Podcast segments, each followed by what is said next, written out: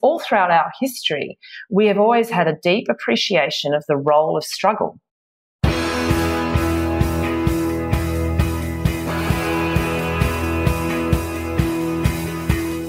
Welcome to The One You Feed. Throughout time, great thinkers have recognized the importance of the thoughts we have. Quotes like garbage in, garbage out, or you are what you think ring true. And yet, for many of us, our thoughts don't strengthen or empower us. We tend toward negativity, self pity, jealousy, or fear. We see what we don't have instead of what we do. We think things that hold us back and dampen our spirit. But it's not just about thinking, our actions matter. It takes conscious, consistent, and creative effort to make a life worth living. This podcast is about how other people keep themselves moving in the right direction, how they feed their good wolf.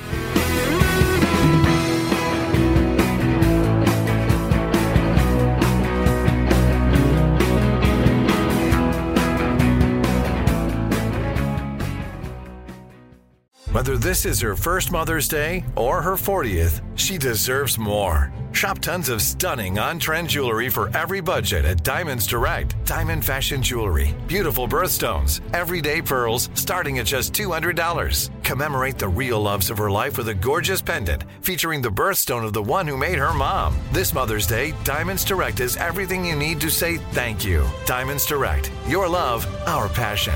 Online at diamondsdirect.com. We hope you'll enjoy this episode from the archive. Thanks for joining us.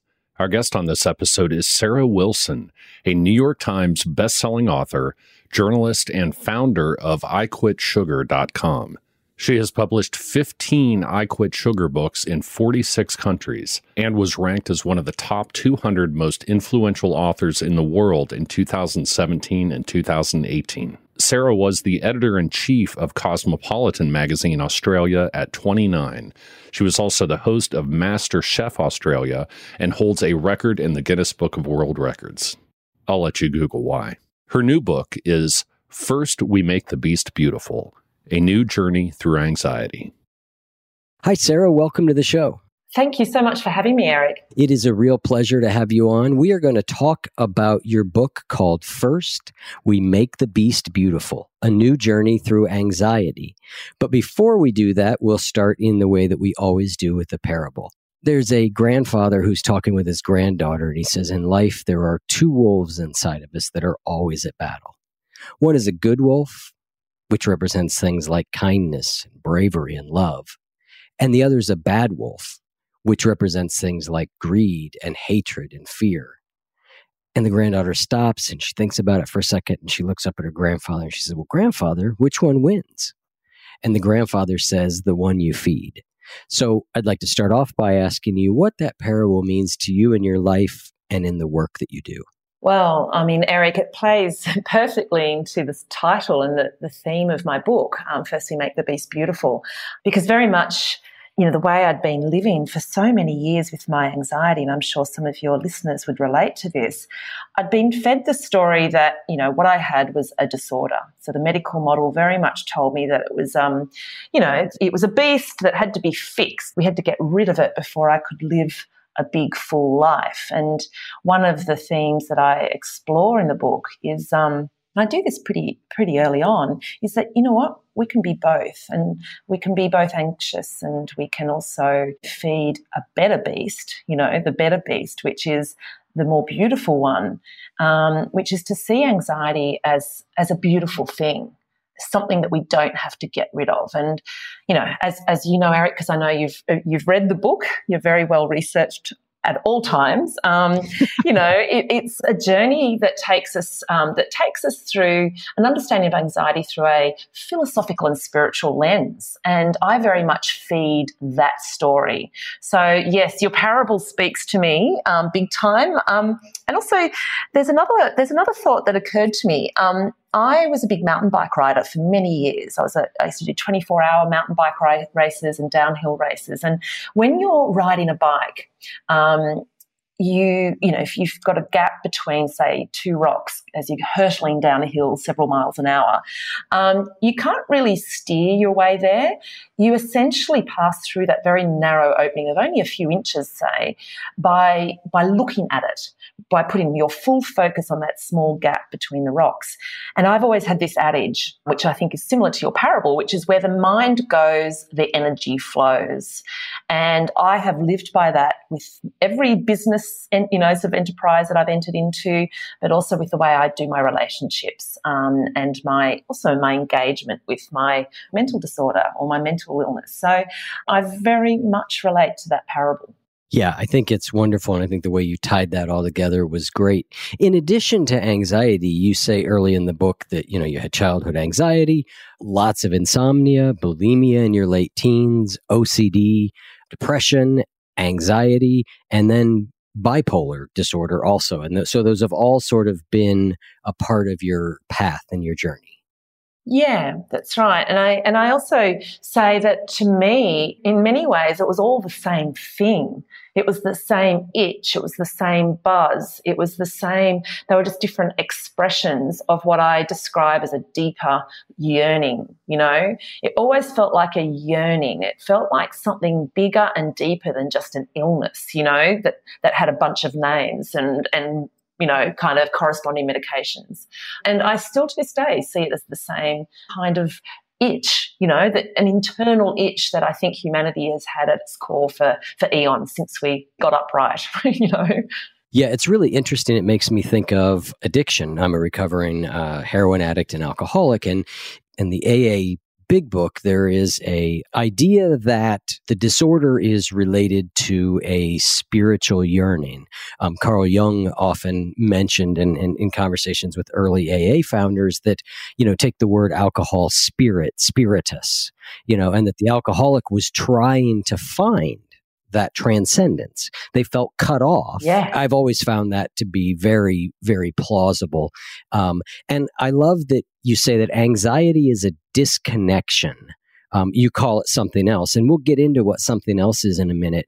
But as I've looked at my own depression, as I've looked at my own addiction and all that, I do feel that this idea of disconnection and reconnection is absolutely fundamental to the problem and the healing. Yeah, absolutely. And you've, you've touched on something there as well. Uh, we often see these various illnesses, whether it's addiction or, or obsessive compulsive disorder or whatever it might be, as the problem. But quite often they are an expression they're a symptom, they're a coping mechanism. And I think, you know, that's something that we need to start to look at that the deeper issue is this disconnect. And that's something that is common. And it's something whether you've got a diagnosed disorder as such or whether you're a human being who has these lonely moments where you get home from a loud party at night and you've got to go and sit with yourself looking at the bathroom mirror under the fluorescent lights, you know, and you suddenly get a sense of what is all of this about. I mean, that is common. And um, what was really interesting, Eric, is that a huge number of readers, the book's been out for a while now, um, but readers from around the world commented on the fact that you know, some of them just didn't even have anxiety as such, but they read the book and very much related to that that deep yearning. And I feel that it's becoming louder and louder. I would say in the last 18 to 24 months, that yearning is it's palpable. It's everywhere. It's playing out at an individual level but it's playing out broadly in our society in our politics um, in our communities. I just find it also just far more uh, nourishing to talk at that level because it is the deeper level and it's the deepness and connection that we that we are craving Right. And you ask these questions early on in the book. And I think they're they're fundamental questions that I know I wrestle with, and anybody I know who has any sort of again, I'll use the word mental illness uh, in a loose way, will say, "Am I really mentally ill? Am I disordered? Am I defective? Am I just weak of character and not trying? Does taking medication alter who I am? Am I less authentic for it? Is it unnatural? Is it really a problem? I mean, with me in depression, I often just wonder, like, am I depressed? Or do I just have like what would have been called a long time ago a melancholy temperament? Or could it be a very reasonable and appropriate response to the world that we're living in at the moment? Right. I mean, that's the other thing. And that comes up in particular uh, with kind of conditions like ADHD where I often see children struggling with the toggling and the frenetic life that they are having to now live in. And I'm not surprised that some little brains are just not, you know, are, are just almost rebelling, you know. Um, and that's something that I think a lot of people with anxiety or depression, you know, you sum it up really well. All of those questions like, really? Do I have a problem here? Or is this uh, is this my soul calling out to me and going, something is not right here? And maybe this needs to be looked at more deeply.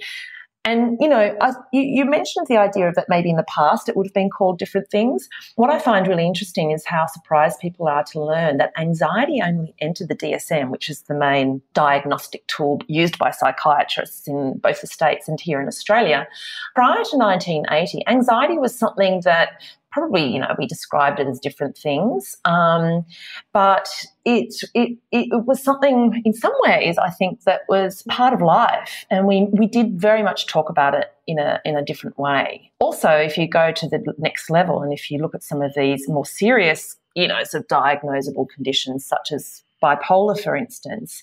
Bipolar has existed or at least the symptoms have you know have presented themselves throughout history and in much the same percentages. So about 1.2 to 1.4% of any given population around the world throughout history have displayed these very particular you know sort of uh, behaviors that correlate now to what we call bipolar. And what i find um, super interesting is to just read about how they were treated differently throughout history.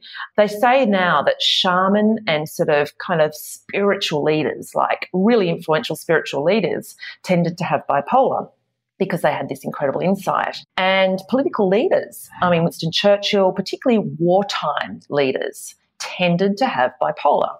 And there was an understanding that there was sort of this incredible brilliance and insight and ability to sort of work out, work um, a community's way through the quagmire of huge trauma, went hand in hand with sort of a darker side, a shadow side. But it was considered a very important part of any culture. I talk about this, as you know, all the way through the book, and I personally found that incredibly comforting to actually start to to go back to your parable to feed that storyline, to feed that aspect of the beast. That this is an incredibly important kind of quirk, evolutionary quirk that humanity has, whether it's um, anxiety, depression, or so on. We have it there for a reason. It exists for a reason, and and that's where the beauty comes into play. And that's sort of you know I guess why I've called called it first we make the beast beautiful. First we start to see the beauty of these conditions. And from there we can start to modulate and refine and use our condition and um, ensure that it doesn't take over and ruin our lives. Right. And I think that's such a important and subtle nuance there, which is how do we embrace these things as being a beautiful beast to some extent? And how do we not glorify really destructive conditions. Like I know I wrestled with this a lot as an alcoholic and an addict because there was a cachet is not the right word, but it's the one that's coming to mind. There was a cachet, there was a literary and artistic tradition of being the self destructive artist, but it was truly self destructive, right? How do I tweeze those things apart? And what you said earlier, I can't quite remember the quote, but like you said, there's a lot of people say, like, is it considered a sign of health to be well adjusted to a truly warped world? I'll just read what you said in the book at one point. You said the interesting thing is back in the 1930s, Nausea, which was a an existentialist novel, was celebrated as a wonderful expression of the essence of the human condition. Today, the main character, a 30 year old loner who felt sickened by the realization that he lived in a world devoid of meaning, would be diagnosed with generalized anxiety disorder and prescribed an antidepressant or invited to undergo a course of cognitive behavioral therapy. Yeah, I mean, that's how that kind of almost deviant thinking um, is treated these days because we are deeply uncomfortable with um, thinking that goes beyond um, what is considered, you know, safe, normal, prescribed, etc. I think your point, though, it is a very uh, subtle uh, distinction, though, or subtle line that you can easily cross where it can become glorified. And with anxiety in particular, and I, I mentioned this in the book, that we live in a culture where it is really quite often to know where you cross the line into disordered anxiety because we do live in a world where being busy, being frenetic is is glorified, right? Right. This is the flip side of all of that. So when you say to someone, "Oh, how are you?" It's like, "Oh, I'm so busy." Oh gosh, I've got so much going on. I've just got stress, you know, pouring out of me. And that's almost a, worn as a badge of honor. Right. Even insomnia, even, you know, sort of boasting about how little sleep you had. And yet here I am functioning, turning up yes. to the board meeting, you know, um, that is again, it's sort of, it's glorified. And, um, you know, at some point we do cross a line and it's so hard to tell a lot of people, and that's where a lot of the, the self berating comes into play. Like, I should be able to cope with this. I should be able to, you know, my colleagues are all only getting four or five hours sleep a night. You know, what's wrong with me? And I think the big problem is that we're not talking about it at a real level. We slap a diagnosis onto somebody, we actually kind of really poo-poo their their, their questions, the qu- deeper questions that they're asking, and, and hand them some medication. And that's so unsatiating. It's so it's so boring. It's so unprogressive, you know, apart from anything else. Right, right. Mm, but I think we can have we can have nuance and we can have um, refinement around all of this once we start talking openly. And I agree with you. We shouldn't all become Ernest Hemingway and drink ourselves into a stupor um, to be able to access our creative space and feel comfortable with our creativity or our deviance or our questioning. However, um, having some spirited, uh, wild thinking from time to time would be something that could be of benefit to our culture right now. You know, we need to have a more beautiful conversation around all of this stuff. And I suppose that's that's the journey that I went on. You know, it took me seven years to write that book, and it was very much about finding a more beautiful, helpful, nourishing way to talk about this because a friend said to me when I was partway through the researching of the book, you know, darling, why are you doing this? Why are you writing this book? Because he was watching me become so tortured by it all. And I said, well, quite frankly, I am sick of being alone in my in, in the conversations I want to have. I want to have more interesting conversations. I mean, that was the impetus to the book. And in fact, you know, it brought me those interesting conversations. I tell you what, like this one we're having right now. Indeed. Yeah. And, and I agree with you. I mean, I think the debate becomes very often, not just in society, but within the person about medicine right? About taking medicine. And i've i've been on this debate. You say somewhere in the book that everybody who's been on these kinds of medicines at one point or the other tries to go off of them or is always questioning whether they should be on them. And i've i've been through that route multiple times once not too long ago. Yeah. I'm a big fan of psychiatric medication because i think it saved my life and lifted me out of a bunch of pits. I do think that the idea that we just go to a doctor and we're given this medicine and we go take it and that's the end of it as if it's a cold or an infection that we want to go away.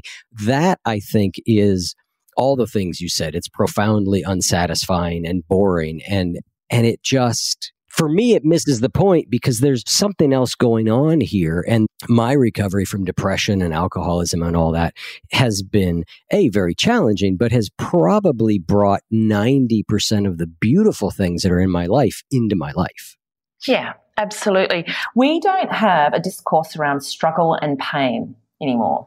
You know, if you have a look at the way that technology has evolved, it hasn't evolved to make life a grander experience. It's mostly about um, saving us from discomfort, annoyances, delays, um, you know, and avoiding struggle and pain. So we have a whole generation, and we are part of that generation because it was, you know, for a big part of my adulthood, um, where, you know, it's the eradication of pain at all costs. And yet, the spiritual traditions, all throughout our history, we have always had a deep appreciation of the role of struggle. It is the thing that takes us to the next level of our development. And as you say, it brings the most amount of beauty into, into life. So that is one of the things that really gets missed when you chuck medication at a patient. I've always said, I mean, I'm the same as you, and I'm very open about it in the book. And I get asked this question almost immediately when I do public talks or I speak to media. Well, what are your thoughts on medication? And I very openly go on and off it um, even to this day. I know when I need to go on it. Generally, it's the look of terror in in family and friends' faces. You know, I I probably get to a point where I'm a little bit too much um, for for the world, and I start to pick up the signs, and I go back on my medication for a while, and I pulse. You know, I I know how to manage it now, but the only reason I can do that is because I've always taken medication in the context of psychiatric or in you know in terms of a therapeutic um, context. So I've done it in conjunction with with therapy.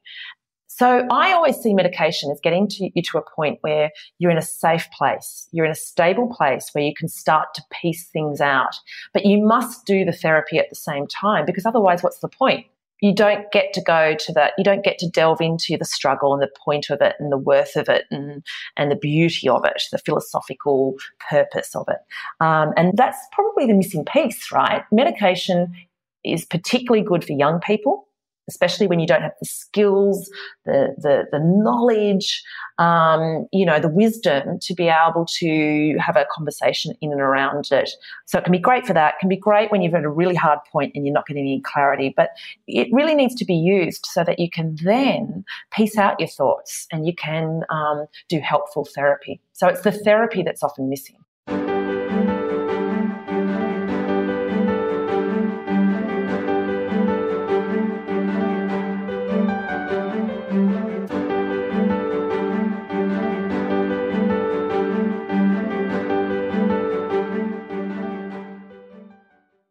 This show is sponsored by BetterHelp. We all carry around different stressors, big and small. This can be really challenging to figure out. And when we try to deal with them on our own, when we keep them bottled up, it can start to affect us negatively. Therapy is a safe space to get things off your chest and to figure out how to work through whatever's weighing you down. If you're thinking of starting therapy, give BetterHelp a try. I recently had a few things I needed to talk about and I signed up for BetterHelp again. And I choose it because it's convenient, it's flexible, and it works well with my schedule. Just fill out a brief questionnaire to get matched with a licensed therapist and switch therapist anytime for no additional charge. Get it off your chest with BetterHelp. Visit betterhelp.com slash feed today to get 10% off your first month. That's BetterHelp, H-E-L-P dot com slash feed. Xfinity has free premium networks for everyone this month, no matter what kind of entertainment you love. Addicted to true crime? Catch killer cases and more spine-tingling shows on A&E Crime Central. Crave adventure? Explore Asian action movies on Hi-YAH. Searching for something extreme? Check out skating, snowboarding, and more on Fuel TV Plus, the global home of action sports. And find crowd-pleasing bops on iHeartRadio's Hit Nation playlist. There's new free shows and movies to love every week. Say free this week in your Xfinity voice remote.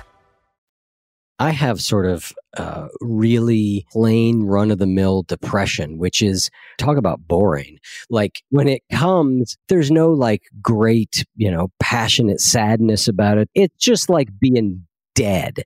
You know, it's just there's nothing there to feel anything about. And so it's not as much fun for me to come off of medicine. And I did it with the help of a doctor. I was like, you know what? I'm in a really great place in my life. I've been on these things for a while. I know how to take care of myself. And so I, I got off all the medicines with help of a doctor. I did everything I know that treats my depression. And at a certain point, I just went, I feel like I am rolling a 500 pound rock up the side of a hill every day for no good reason and went back on a small dose of the medicine and boom, I was like, oh, there I am again. You know, and so I, I feel comfortable with where I'm at with it because I went through that that process in a really deep way. I would never have felt comfortable saying, you know, I should or shouldn't be on it if I wasn't doing everything else that I know is important to my depression, my spiritual life, my meditation, my exercise, my eating well, all that stuff. Like when I'm doing all of that and I still feel terrible, and I'm doing things like therapy and talking to people, and I do all that and I still feel terrible, then I go, okay, I'm okay with medicine in this case because I've kind of exhausted the possibilities. Yeah, that comes with being a little bit older as well, doesn't it? I mean, you've got to know that you can go out on your own and exhaust a few possibilities before you do the medication. As a young person, it's extremely terrifying, um, especially when it's you know it's your first time going through one of the the cycles, or whether it's yes. depression or mania or, or a combination of both. So there's not one size fits all, and unfortunately, the medication based model works to that that there's a one size fits all. Yes. One of the things that I think always comes as a surprise is the number of um, different types of medication and the number of different therapists that the average depressed or manic person needs to go through until they arrive at sort of a, a solution. Now, I will also argue, and I think it's something like five therapists and seven different types of medication. You know, I think it's something like that. Yeah. I'd also argue that throughout my life, I've also had to pulse that. I go through different types of therapists. Um, they'll be appropriate for a year, and then I then I have a, a gap, and then I have to go back to a different type of therapist because I evolve. And same for medication. You know, it's a constant dance. And when I can frame it as something that is about modulation. And, you might remember this, Eric, from the book that I talk about when you've got um, a mental condition of any type. It, it's like being charged with carrying a shallow bowl of water around for the rest of your life. And you've got to walk carefully. You've got to get steadiness into your life because if you don't and you start to get a bit wobbly, the water starts to slosh backwards and forwards and it spills all over around you and it, you know, bleeds through all the work that you're doing and ruins it. And then you've got to keep going back to source to fill up. And it's an exhausting process. So it's a very refined, artful thing to live with. And I quite love it now. I know that sounds really odd, but I find that in itself is quite beautiful, is to be able to read where I'm at and to know when I need to go back to source, when I need to make sure that I'm stable, when to know that when the sloshing is getting a little bit out of hand, you know? And it was really something I had to learn, and it was a conversation I had to have. Um, and people often ask me for different tricks and techniques and things that have worked to get me to a place where I'm able to talk like this, you know, with you, for instance, and your listeners. And one of the things I say is actually reading. I'm working on my next book at the moment, and it's been a three year research project. Um, First, We Make the Beast Beautiful took seven years of research. And one of the, the terms that I've come across, which I'm really enjoying, is soul nerding, nerding out on the soul. And I discovered it actually when I was researching First We Make the Beast Beautiful, that what really helped was reading some of the texts and fiction, non-fiction by people who had been diagnosed with a similar disorder throughout history, whether it's Virginia Woolf, um, Sylvia Plath, whoever it might be, and actually just realizing the commonality and the the thread that some of these people go on, and and that was incredible. And I now realize it's a worthwhile pursuit because I know that some of their struggles to maintain that shallow bowl of water to keep it steady um, informed some of their greatest work, like it's brought some of the greatest joy to humanity. And so, yeah, it's it's that refra- constant reframing, that learning the richer side of all of this, feeding the right beast, you know, the right wolf, that has brought me to this place. You know, along with other techniques such as meditation and walking and a bunch of other things I go into in the book. But it's that real awareness, that that kind of understanding of the meta, the meta purpose behind it all that's helped. I agree 100%. Changing directions just a little bit, I want to read something that you write in the book because I think this is so important. You say, one of the worst things we can do to ourselves on the anxious journey is to get anxious about being anxious.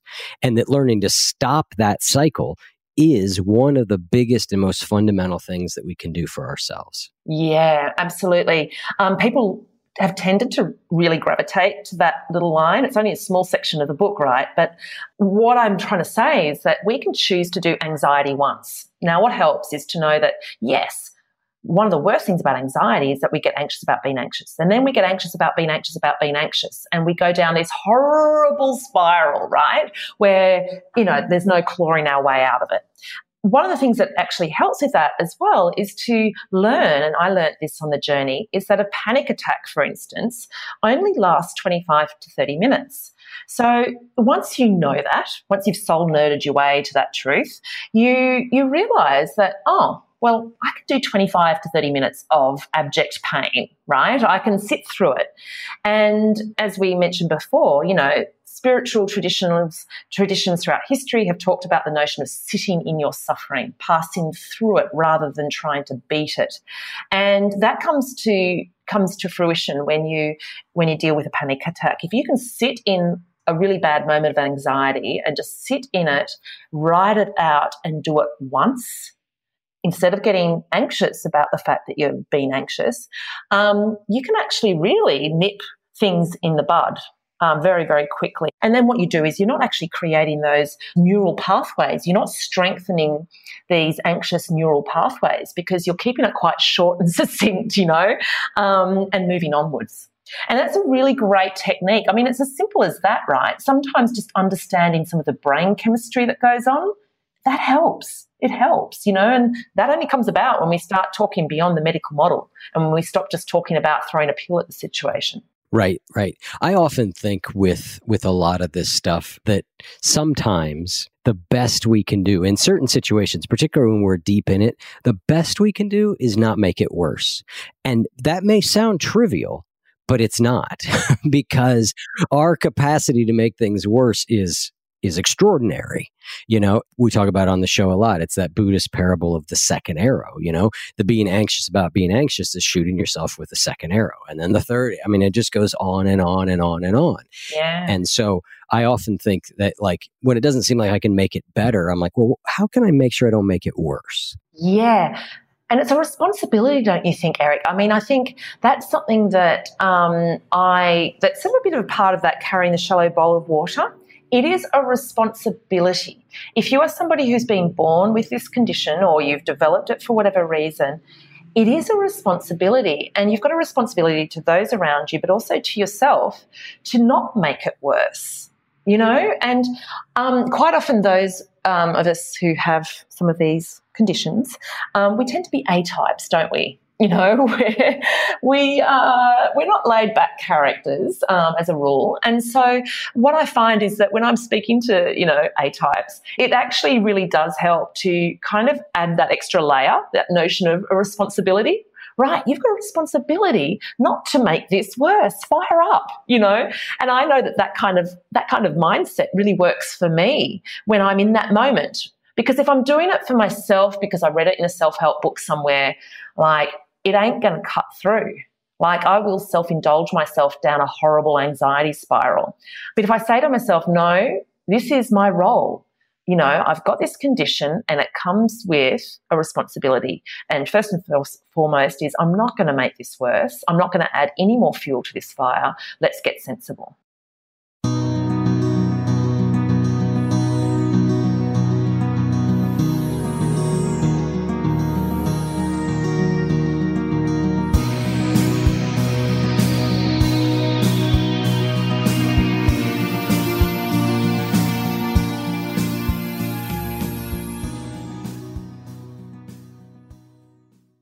We've given our Instagram account a new look and we're sharing content there that we don't share anywhere else. Encouraging positive posts with wisdom that support you in feeding your good wolf, as well as some behind the scenes video of the show and some of Ginny and I's day to day life, which I'm kind of still amazed that anybody would be interested in. It's also a great place for you to give us feedback on the episodes that you like or concepts that you've learned that you think are helpful or any other feedback you'd like to give us. If you're on Instagram, follow us at, at one underscore you underscore feed, and those words are all spelled out, one underscore you underscore feed, to add some nourishing content to your daily scrolling. See you there.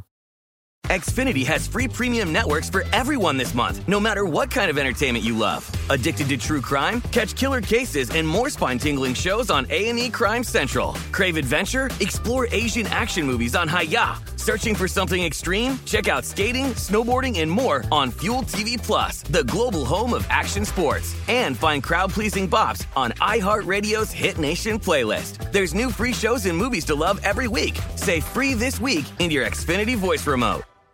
Tired of endless diets and weight loss struggles? It's time to say goodbye to frustration and hello to results. Introducing Smart Metabolic Burn from BrainMD, your breakthrough solution to fight stubborn body fat. Imagine burning fat, balancing glucose levels, and regulating metabolism in just 12 weeks. This unique two in one product combines the power of two clinically studied ingredients in one revolutionary formula berberine, which targets abdominal fat, and OEA, which curbs your appetite. With just two capsules a day, Smart Metabolic Burn by BrainMD can kickstart your metabolism, fight stubborn body fat, especially that pesky abdominal fat, and support your weight management journey. Right now, save over 30% on Smart Metabolic Burn at GetSmartBurn.com. The lowest price anywhere. That's GetSmartBurn.com. Don't delay. Transform your life with Smart Metabolic Burn from BrainMD. These statements have not been evaluated by the Food and Drug Administration. Our products are not intended to diagnose, treat, cure, or prevent any disease. You use a few different words in the book to describe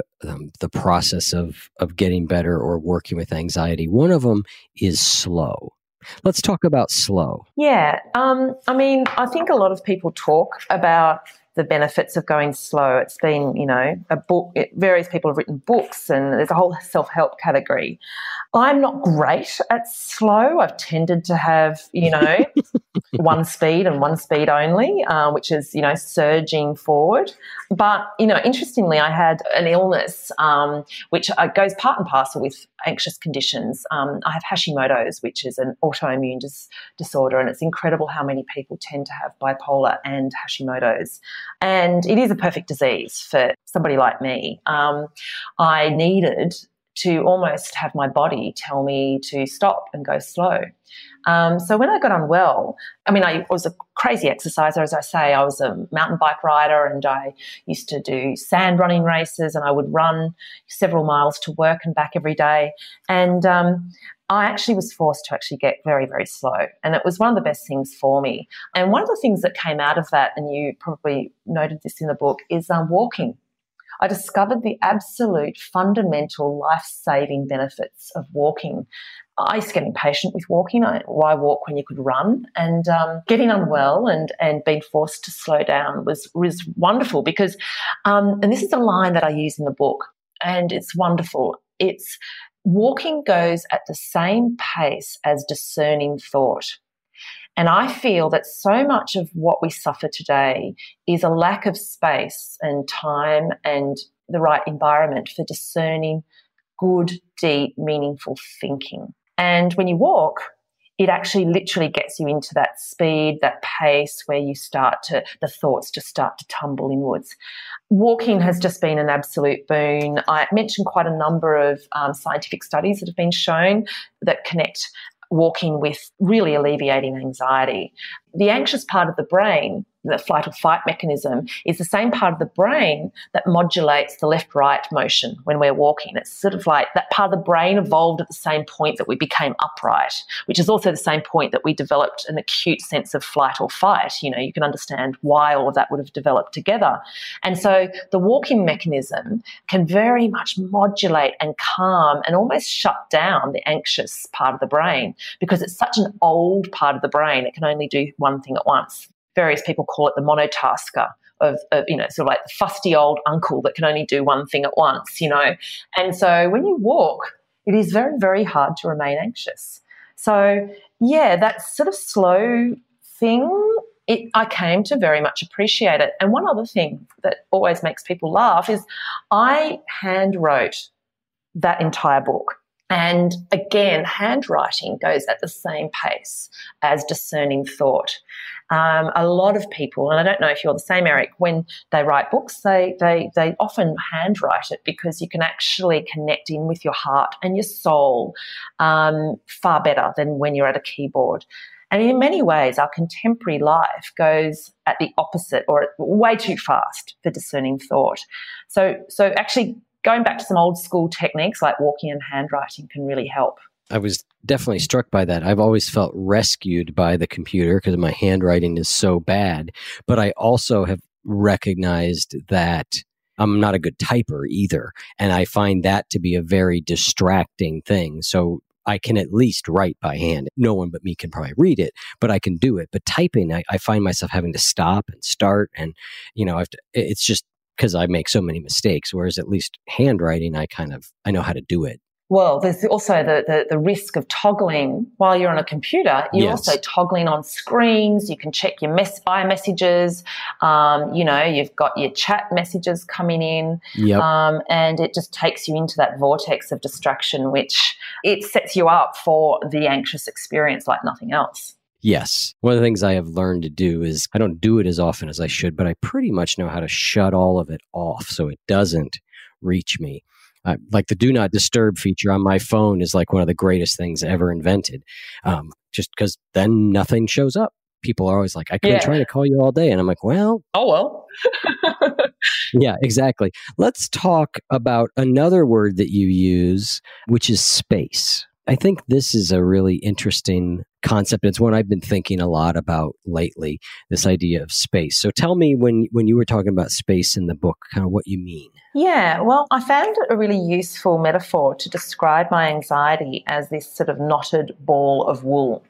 And I think in our culture, we tend to have this idea that if we could just find the end of that knotted ball of wool, which is all just gnarly and it's sort of the threads have all kind of got knotted together and, and it's all fuzzy and it's dense, you know? Um, and we sort of feel that if we could just find that end of the piece of wool and we could just kind of, you know, pull, tug at it a bit, it'll all unravel into a nice unified thread, you know. Hopefully some drugs and some quick fixes out there and a guru or two will get us there. And just ain't how it works, you know.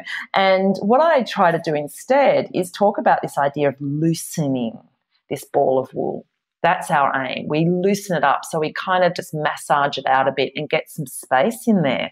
And I really do think that that, that that is really important. And, you know, when you go and look at some of the techniques that a lot of experts share in this realm, it is about creating space. So, you know, those breathing exercises where you you breathe in and you hold your breath two, three, and then you release your breath two, three. You know, it, it's very much about trying to find those spaces between the breaths.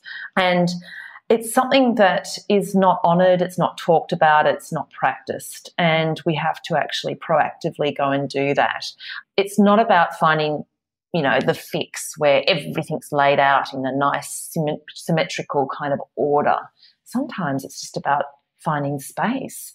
One thing that is not actually, I, I, don't think it's in that chapter, but it is somewhere in the book, is um, another lesson that relates to that. When, when I was the editor of Cosmopolitan, we did a bunch of different stories on stress and so on. I remember coming across a study that found that, that the most stressed and miserable person on the planet were women in their 40s who are lawyers which you know I found interesting, having done half a law degree myself and escaped escaped such misery um, in my early twenties.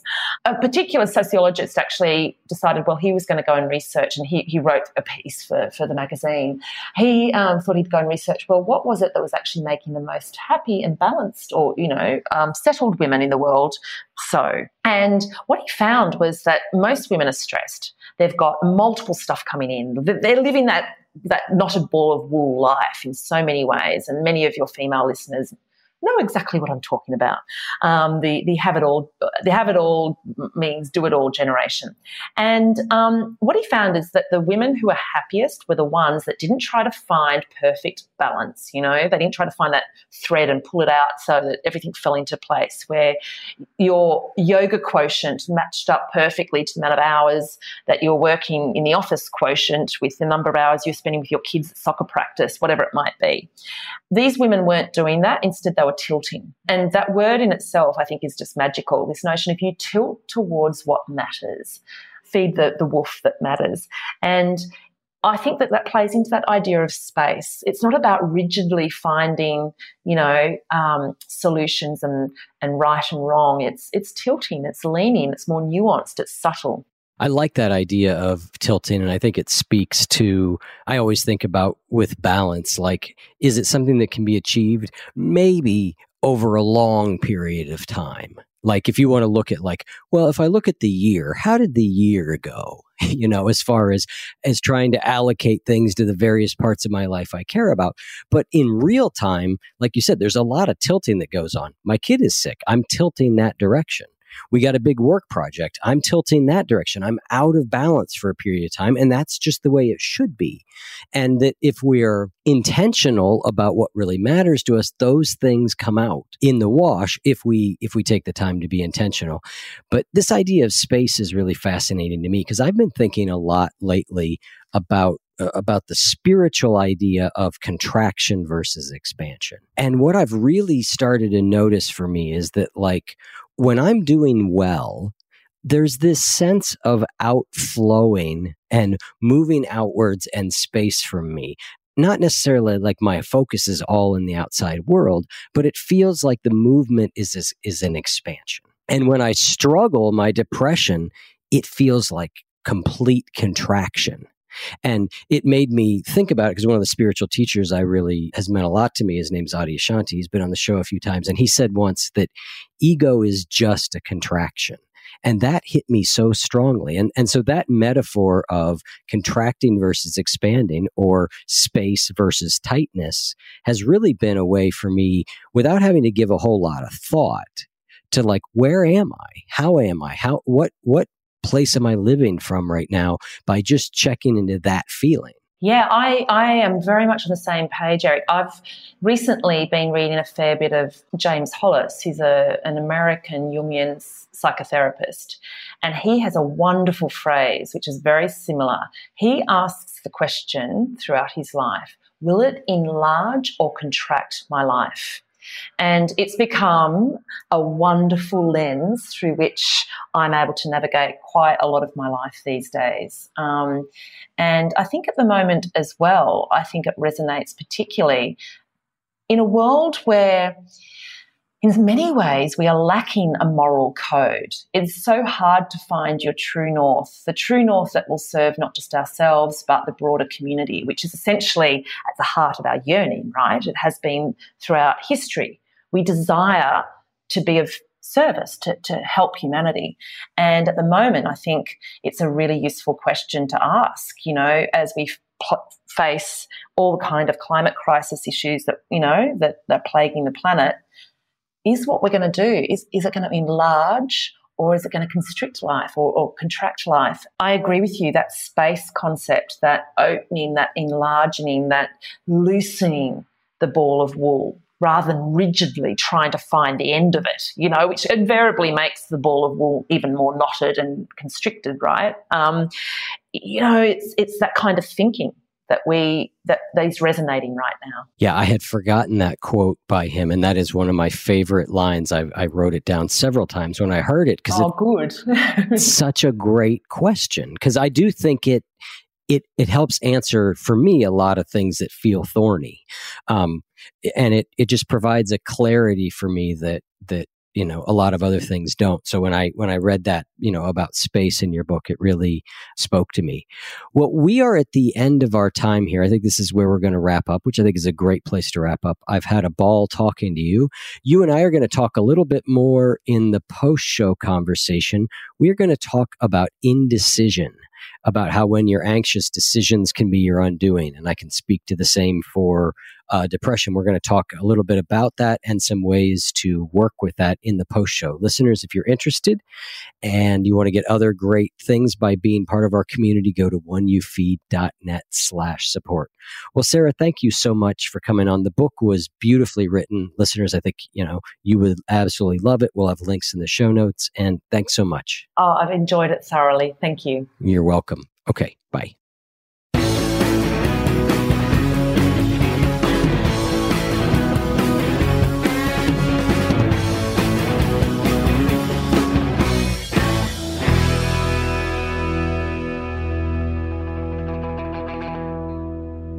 If what you just heard was helpful to you, please consider making a donation to the One You Feed podcast. Head over to oneyoufeed.net slash support.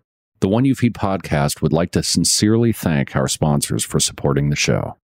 This show is sponsored by BetterHelp. It's a simple truth. No matter who you are, mental health challenges can affect you and how you manage them can make all the difference. That's why everyone should have access to mental health support that meets them where they are and helps them get through. BetterHelp provides online therapy on your schedule. It's flexible, simple to use, and more affordable than in-person therapy. Connect with a licensed therapist selected just for you. Learn more at betterhelp.com. That's betterhelp.com.